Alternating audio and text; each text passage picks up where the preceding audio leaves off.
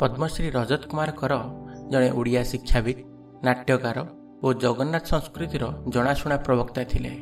ଦୀର୍ଘ ଷାଠିଏ ବର୍ଷରୁ ଅଧିକ ସମୟ ଧରି ସେ ଟିଭି ଓ ରେଡ଼ିଓରେ ରଥଯାତ୍ରାର ଧାରା ବିବରଣୀ ପ୍ରଦାନ କରି ଓଡ଼ିଶାର ଜନମାନସରେ ଏକ ସ୍ୱତନ୍ତ୍ର ସ୍ଥାନ ତିଆରି କରିଥିଲେ। ଉଭୟ ଓଡ଼ିଆ ଓ ଇଂରାଜୀ ଭାଷାରେ ଜଣେ ସୁବକ୍ତା ଭାବରେ ତାଙ୍କର ବେଶ୍ ଖ୍ୟାତି ରହିଥିଲା। ଓଡ଼ିଆ ସାହିତ୍ୟ ଓ ଶିକ୍ଷା କ୍ଷେତ୍ରରେ ଉଲ୍ଲେଖନୀୟ ଅବଦାନ ପାଇଁ ଦୁଇହଜାର ଏକୋଇଶ ମସିହାରେ ଭାରତ ସରକାରଙ୍କ ତରଫରୁ ତାଙ୍କୁ ସମ୍ମାନଜନକ ପଦ୍ମଶ୍ରୀ ପୁରସ୍କାରରେ ପୁରସ୍କୃତ କରାଯାଇଥିଲା।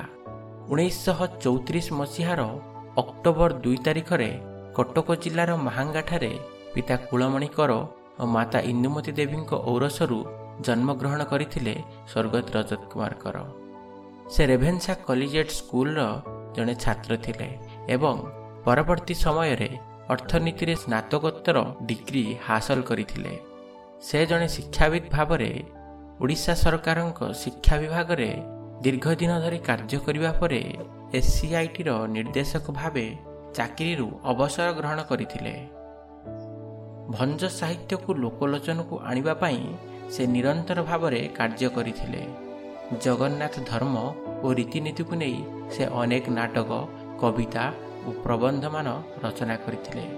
ସେ ଆକାଶବାଣୀର ବିଭିନ୍ନ କାର୍ଯ୍ୟକ୍ରମରେ ଅଭିନୟ କରିବା ସହିତ ଅନେକ ନାଟକ ମଧ୍ୟ ରଚନା କରିଥିଲେ।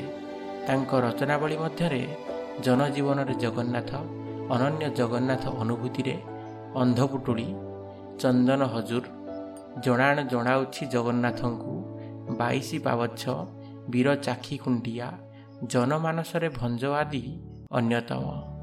ଟିଭି ଓ ରେଡ଼ିଓରେ ରଥଯାତ୍ରାର ଉଦ୍ଘୋଷକ ଭାବରେ କାର୍ଯ୍ୟ କରିବା ସହିତ ପ୍ରାର୍ଥନା ଟିଭିରେ ପ୍ରସାରିତ କାର୍ଯ୍ୟକ୍ରମ ବାଦିପାଲାରେ ସେ ବିଚାରକ ଭାବରେ କାର୍ଯ୍ୟ କରିବା ସହିତ ଅନ୍ୟ ଏକ କାର୍ଯ୍ୟକ୍ରମ ବୈଦେହୀଶ ବିଳାସରେ ଉପେନ୍ଦ୍ର ଭଞ୍ଜଙ୍କ କାବ୍ୟ ବୈଦେହୀଶ ବିଳାସର ଉପସ୍ଥାପନା କରୁଥିଲେ।